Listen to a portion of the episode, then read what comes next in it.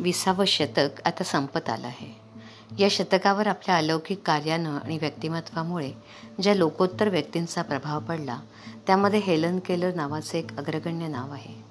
या व्यक्तींपैकी काही नावं कदाचित गतिमान कालप्रवाहामुळे विस्मृतीतही जमा होतील परंतु हेलन केलर हे नाव मात्र काळाची सगळी बंधनं ओलांडून शतकानुशतकं अढळ राहील. त्यांच्या स्फूर्तिदायक जीवनपटामुळे त्या जगभरच्या अपंगांचे श्रद्धास्थान होऊन राहिले आहेत. खरं तर केवळ अपंगांनाच नव्हे तर धडधाकट माणसांनाही प्रेरणेची संजीवनी देईल असंच त्यांचं आयुष्य आहे. माझी जीवन कहाणी या त्यांच्या आत्मकथनात त्यांच्या आयुष्यातल्या बावीसव्या वर्षापर्यंतचे अनुभव त्यांनी मांडलेले आहेत.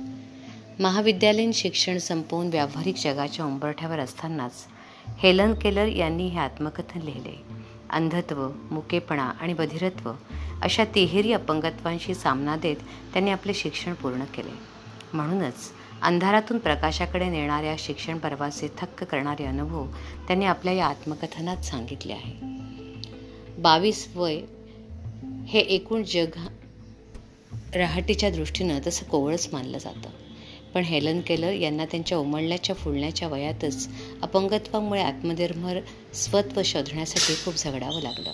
त्या कडव्या संघर्षामुळे वयाच्या मानानं विस्मित करणारी प्रगल्भता आणि परिपक्वता त्यांच्या आत्मकथांना दिसून येतं. आई वडील ॲनी सुलेवान या त्यांच्या बाई घरातील इतर माणसं निसर्ग साहित्य आणि एकूण जीवन रहाटीबद्दल हेलन केलर यांनी अतिशय हळुवारपणे काव्यमय शैलीत आपल्या भावना व्यक्त केल्या आहेत. बधीर असूनही त्या प्रयत्नपूर्वक बोलायला शिकल्या. इतकंच नव्हे तर पुढे त्या व्याख्यानही देऊ लागल्या. या एका उदाहरणातून त्यांच्यातल्या पराकोटीच्या जिथे स्वभावाचा प्रत्यय येईल. या आत्मकथनातून एक मनस्वी जिद्दी काव्यात्म वृत्तीचं पण तितकं समर्थ व्यक्तिमत्व आपल्याला भेटतं. तर ऐकूया हेलन केलर यांचे आत्मकथन. माझी जीवन कहाणी या पुस्तकातून.